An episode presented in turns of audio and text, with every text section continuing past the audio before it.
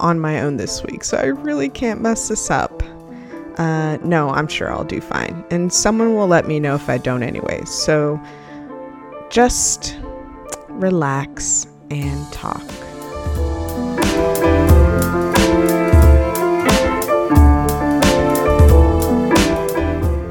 Hi, everyone, and welcome back to Speak Your Truth Now. This is officially episode five.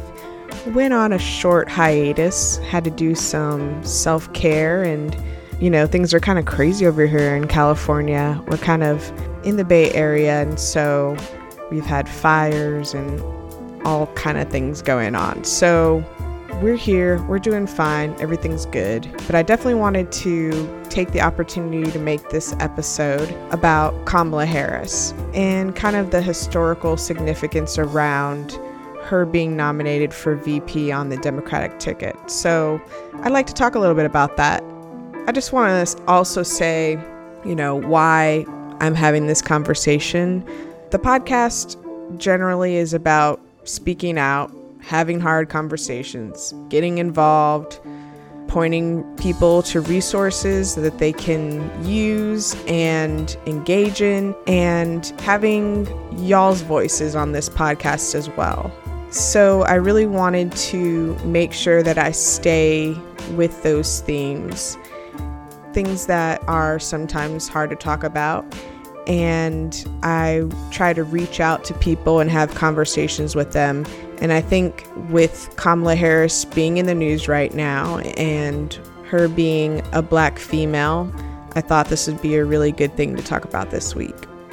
So let's jump right into it. So, as all of you know by now, Joe Biden, the Democratic nominee for the president, uh, announced his running mate, Kamala Harris. Uh, it's something that a lot of people have been waiting on pins and needles to hear ever since Joe Biden promised that he would pick a woman as his VP, even during one of the Democratic debates. Of course, we've talked at length on the podcast about social injustice right now in America, and that has really heightened calls from a lot of individuals uh, you know, that are part of the Democratic Party, uh, you know, really calling for Biden to pick a female of color specifically as his VP. So let's talk really briefly about the significance of a woman being on a ticket in 2020.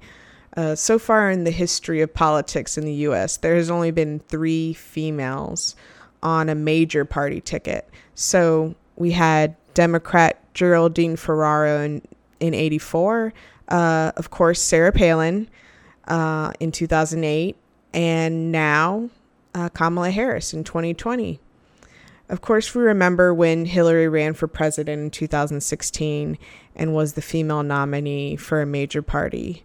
So, Kamala Harris is the first black as well as South Indian female to be a VP on a ticket.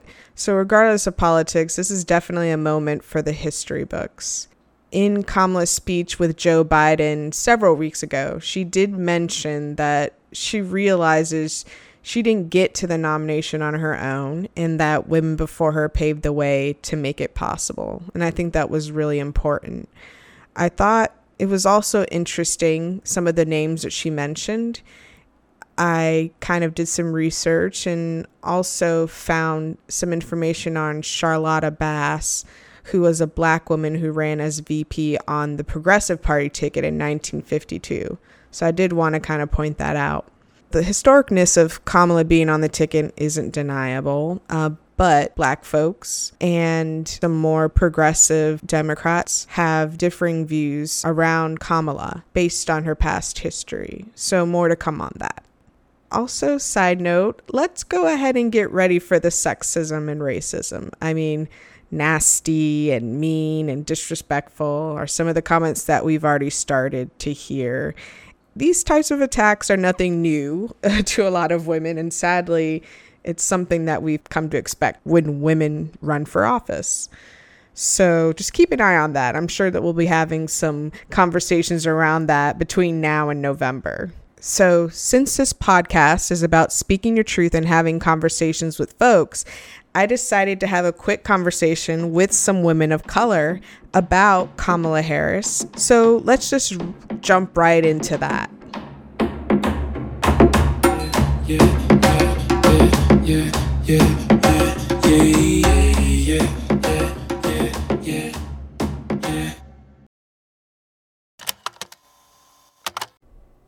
So, I invited three lovely women to chat with us today on the show.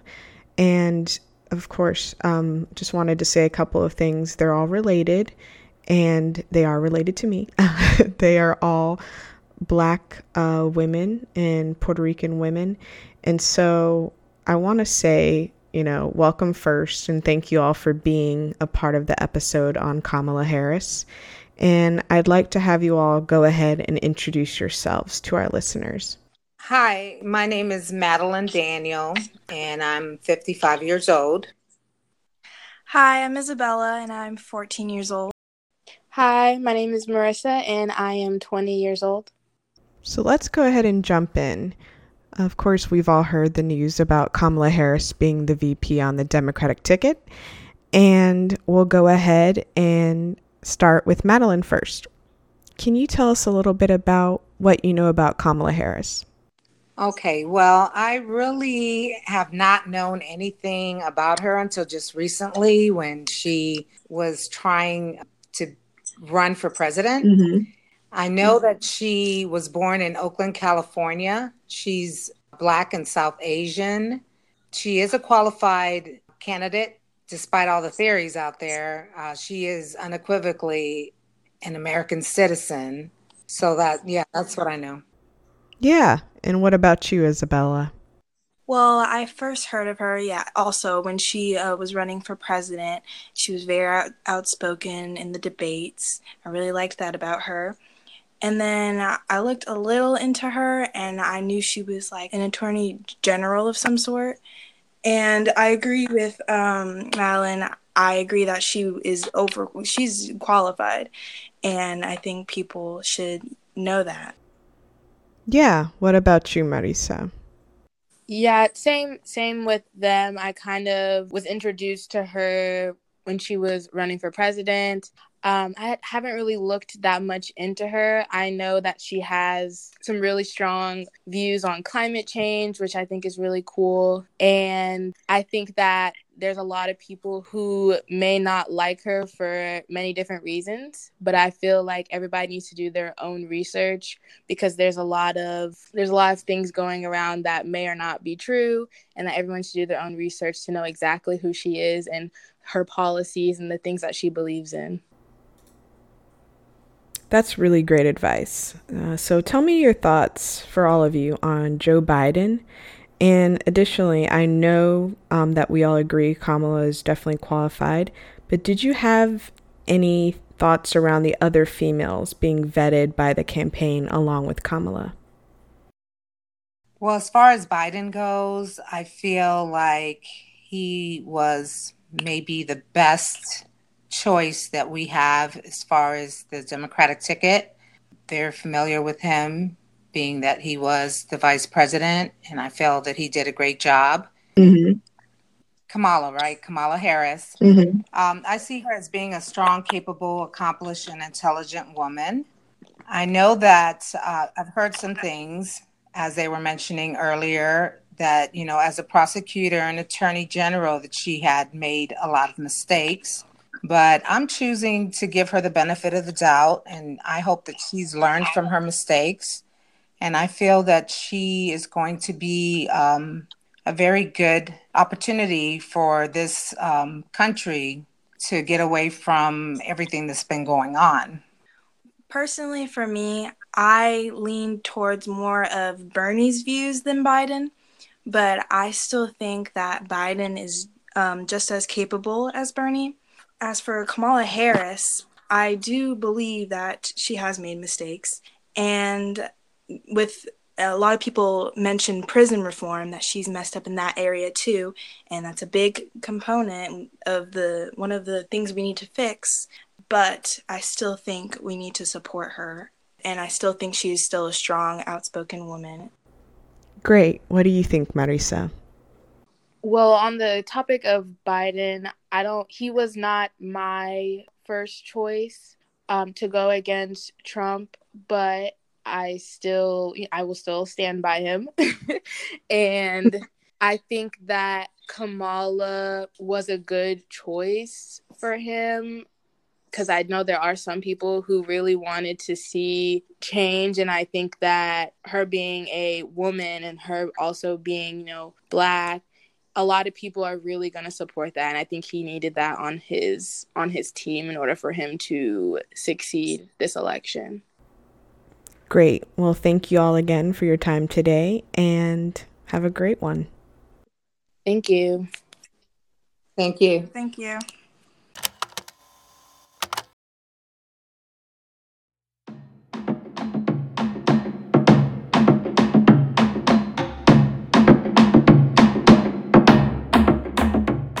I really enjoyed that conversation, so thanks a lot. Just some other interesting firsts, too. Kamala is not just the first black woman or the first South Indian woman to be VP. Um, she's the first daughter of immigrants, the first graduate of a HBCU, the first member of an African American sorority. So, a lot of firsts.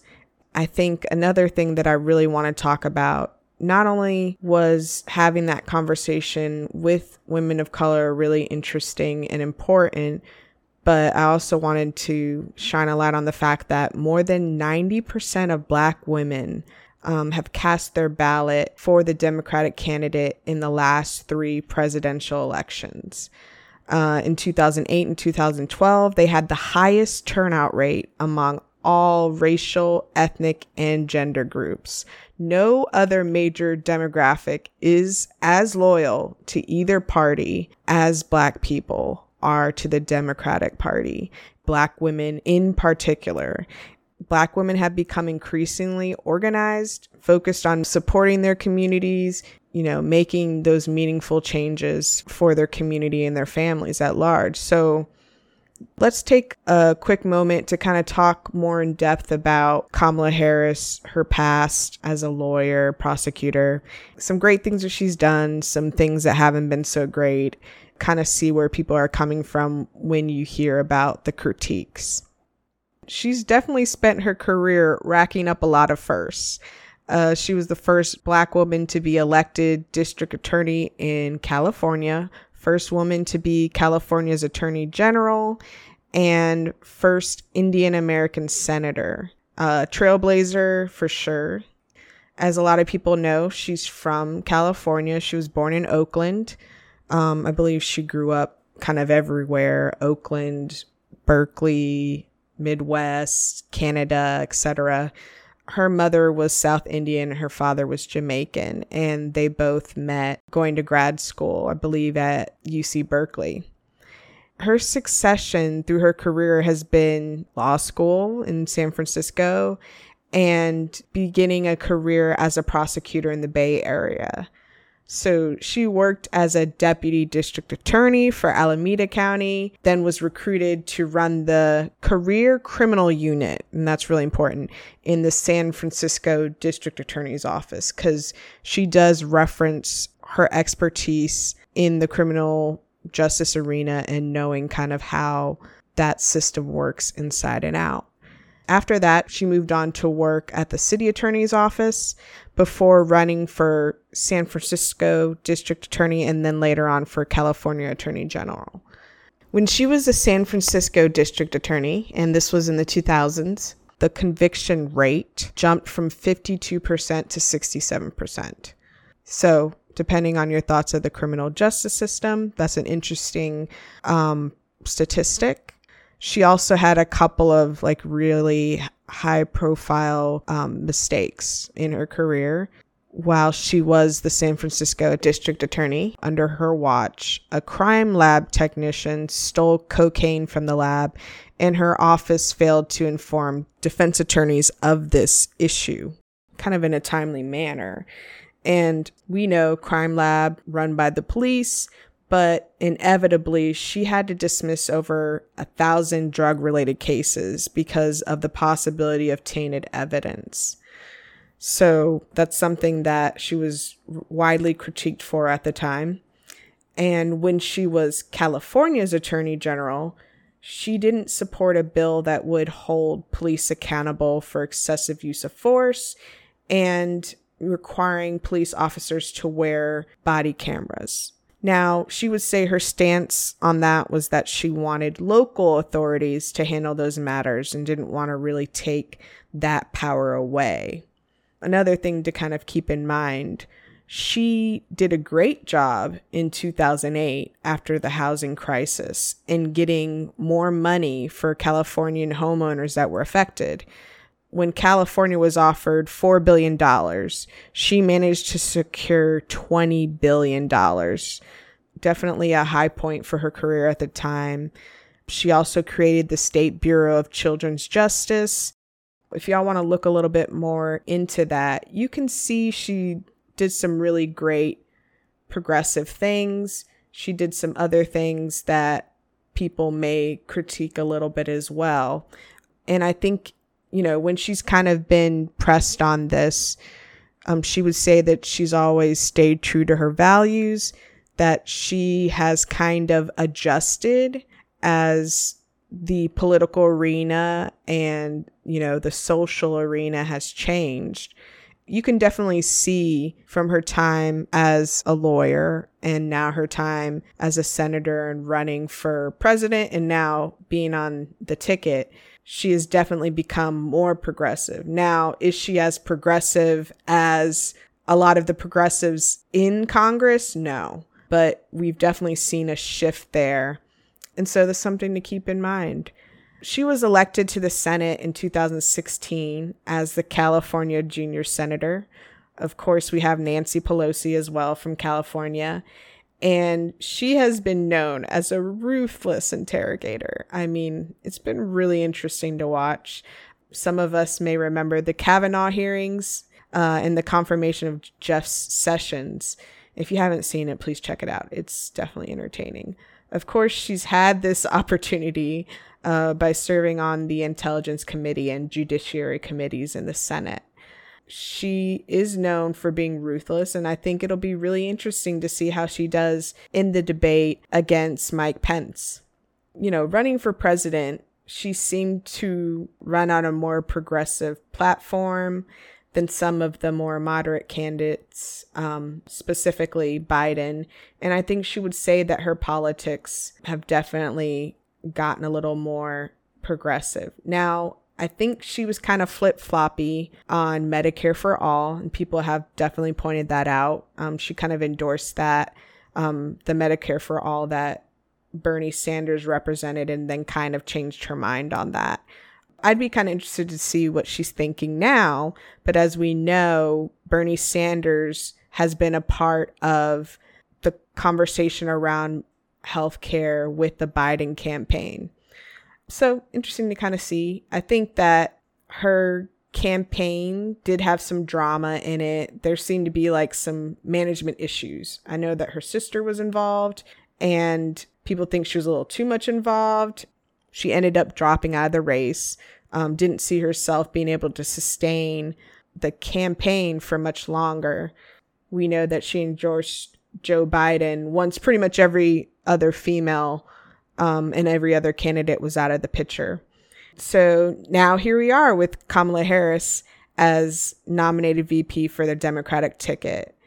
So, you know, you can see why some people are part of the more progressive wing. Uh, women of color and people of color may take issue with her history of not doing enough about holding cops accountable and, you know, the fact that she could have been more active in reforming the criminal justice system.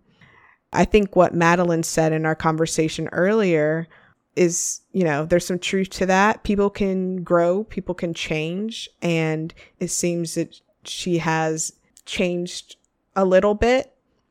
I don't think that she would say that she's changed, but um, we can definitely see that she has had a different career uh, since being in the Senate. From listening to her speech early on and then her acceptance speech at the DNC, you know, just a couple of days ago, I think she's been very strong. And I believe that her speech the other night was a really strong speech. So, in conclusion, was she my first choice? No. Was Biden my first choice? No. But it is what it is, right? I mean, just taking a line from Michelle Obama's speech earlier this week. And for me, I'm hopeful about the impact that she can have as a VP. She's strong on combating systemic racism. Like I said, her views on the healthcare system, I think, are a little bit more progressive now.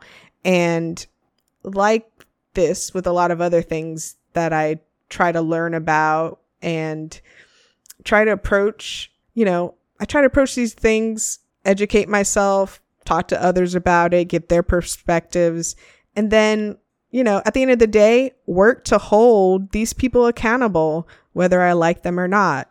So, you know, I'm going to be there. Mallory's going to be there. Everyone's going to be there to hold her accountable and kind of see the work that she does. And we're going to do the same for Biden if he's elected. And if y'all have time to kind of check Kamala Harris out, check a little bit more out about her. I did want to also say, I think we're all getting to the point where we can pronounce uh, Kamala's name now. And I know when she was running for president, I heard like 5 million different ways uh, to pronounce her name, and I had to look it up back then. And so I'll say what I saw online is just to think about a comma in a sentence and then add la on the end. So Kamala, if that helps you. Once again, thank you guys for listening in.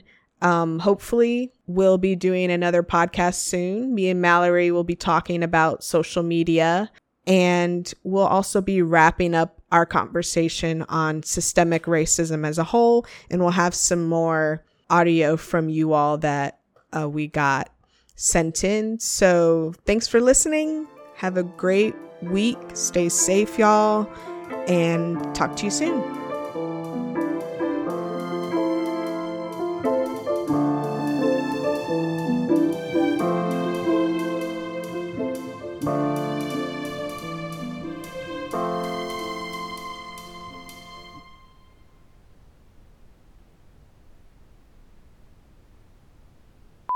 Well, I want to try something really quick. When I say one, two, three, we're all going to say Kamala. Okay. At the same time. One, yeah, at the same time. okay. one, two, three. Kamala. Kamala. Kamala. what? you guys are late. One, two, three. Kamala. Kamala. Kamala. Okay we'll see how it sounds. Maybe I'll be able to use it. Maybe not. so, I mean, are you gonna change our our pronunciation of her name if you can do that? You can't do that. Yeah, yeah, yeah,